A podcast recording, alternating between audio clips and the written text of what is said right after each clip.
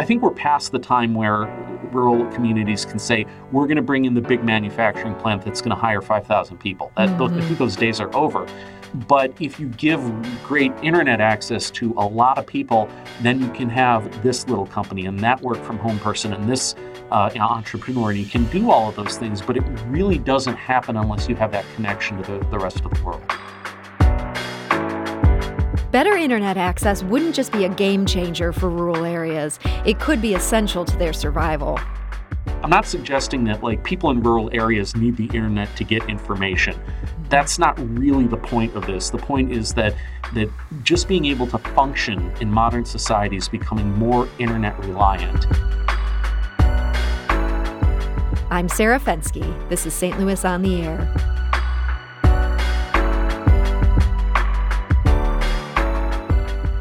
The pandemic has made clear just how important a good internet connection is. These days, we go online for work, for school, even for our social life. And for some people living in rural areas, that's a huge problem. The internet simply can't handle their demands. One of those people is Sarah McKee. She lives a few miles outside of St. James, Missouri, population 4,000. She's a nurse practitioner working on a midwifery graduate degree. But her husband needs the internet for his degree program, and their kids need it for school. Their internet connection just can't keep up. It's so slow that when I ask some IT friends, it's actually measuring slower than um, dial up connection would be. And Sarah said her family has to take turns with one person online at a time so as not to overwhelm the signal.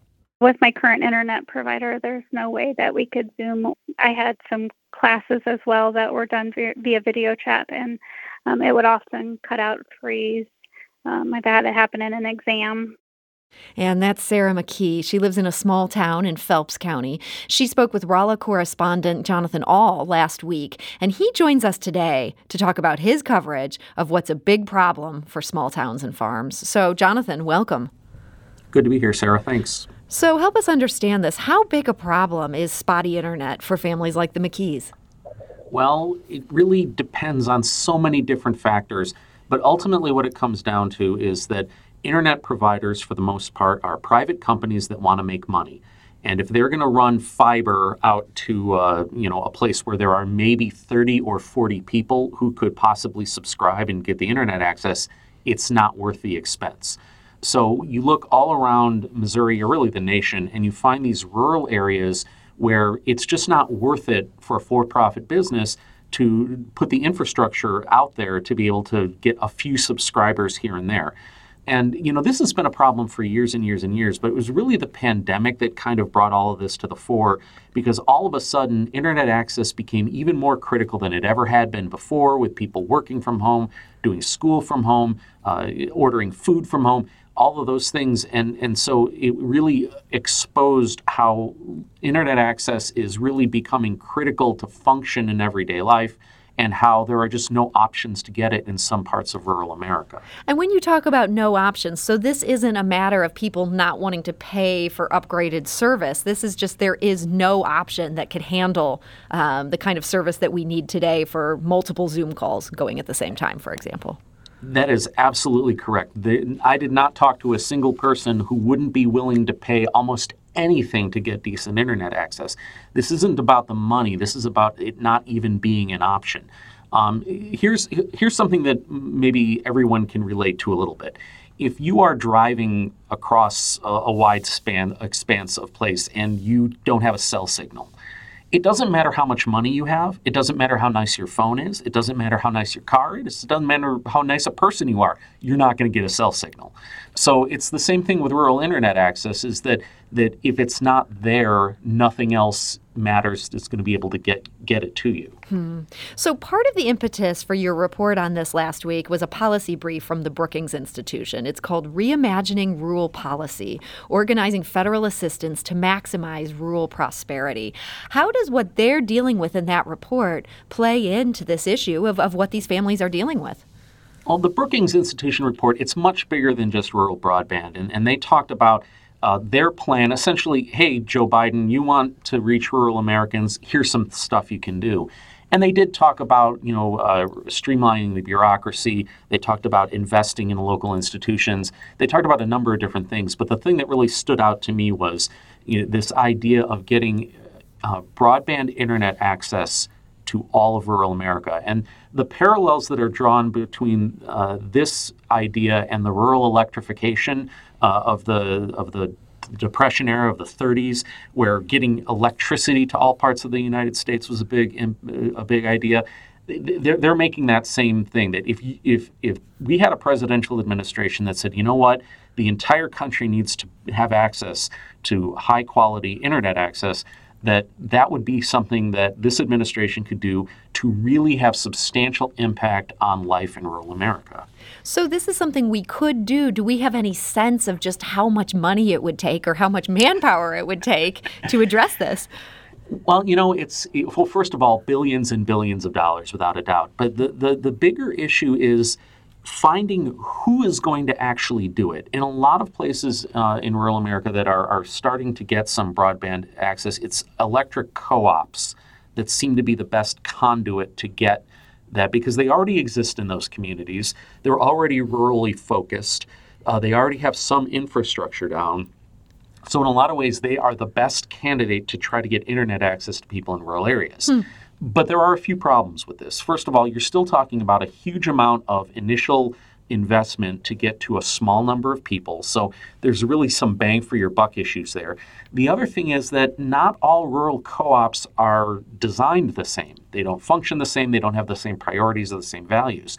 There are some rural co ops who are very excited and anxious about you know, we need to get on top of this and be uh, the internet provider. The idea of being an electric co-op needs to include internet access. But then there's some co-ops that are thinking, you know, that's really outside of our mission and we don't want to have any part of it.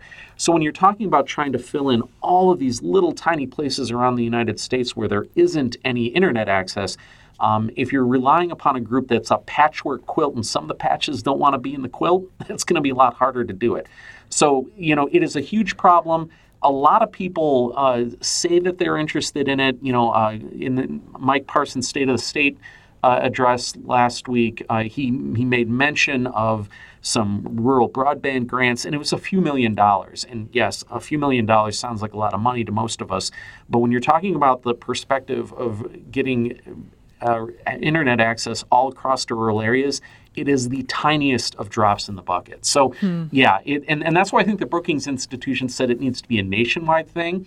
It needs to be run through a streamlined federal process that doesn't get bogged down in all sorts of state and local uh, issues of trying to, you know, they don't want to just grant money to the states that then grant money to people because then you have that disconnect. And some states will do it this way and some states will do it that way. They really want a streamlined, centralized way of doing it, at least in the Brookings report. So, Jonathan, you make a great case for the magnitude of this problem. I mean, just the idea of, of tackling this, I'm starting to realize why nobody has done this yet. Do we know if this has any sort of uh, priority uh, for the Biden team at this point?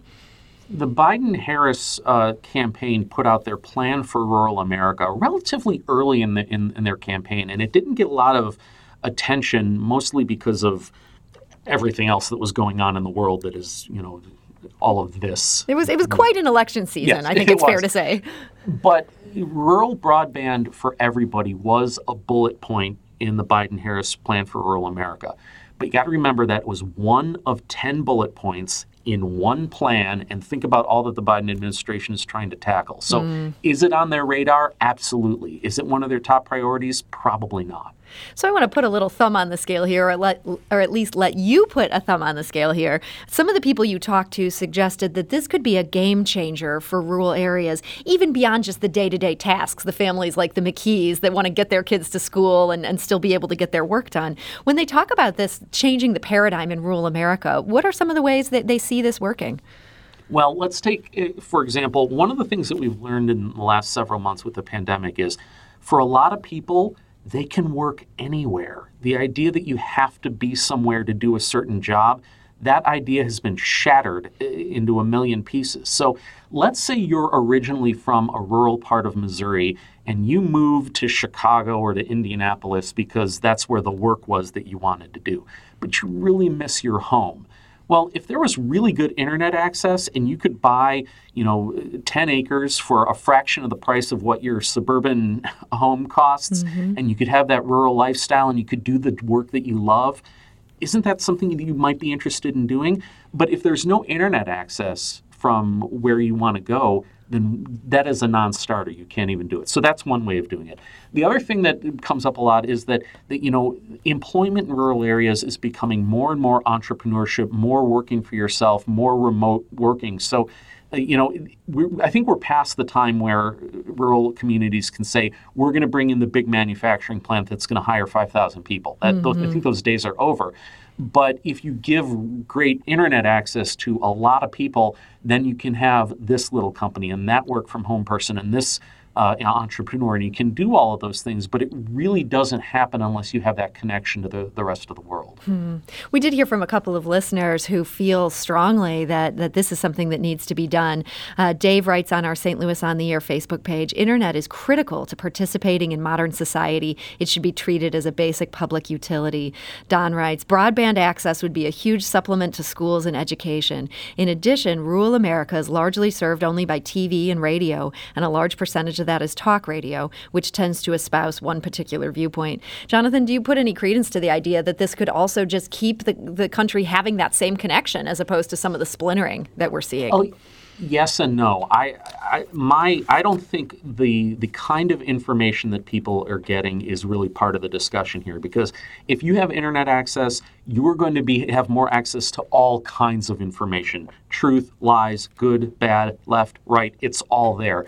I'm not talking about information getting to people. I'm talking about things like ordering prescription medication, having a telehealth uh, visit with somebody, uh, being able to bank, being able to do your job, being able to go to school. Think about all the things that we do on the internet that we pretty much take for granted if you live in a place that has good access. I'm not talking about, you know, I, I, I'm not suggesting that like people in rural areas need the internet to get information that's not really the point of this. The point is that that just being able to function in modern society is becoming more internet reliant, and a lot of places in, in the country doesn't have that kind of access. Well, St. Louis Public Radio Rolla correspondent Jonathan Ahl, thank you so much for joining us today and, and sharing your perspective on this. My pleasure. Thank you. This is St. Louis on the Air on St. Louis Public Radio, 90.7 KWMU.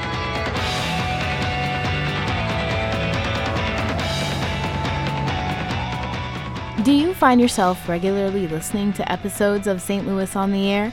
Suggest us to a friend you think might enjoy our conversations and leave us a review and rating on Apple Podcasts on the App Store. It's the simplest way to help people discover our show. Thank you.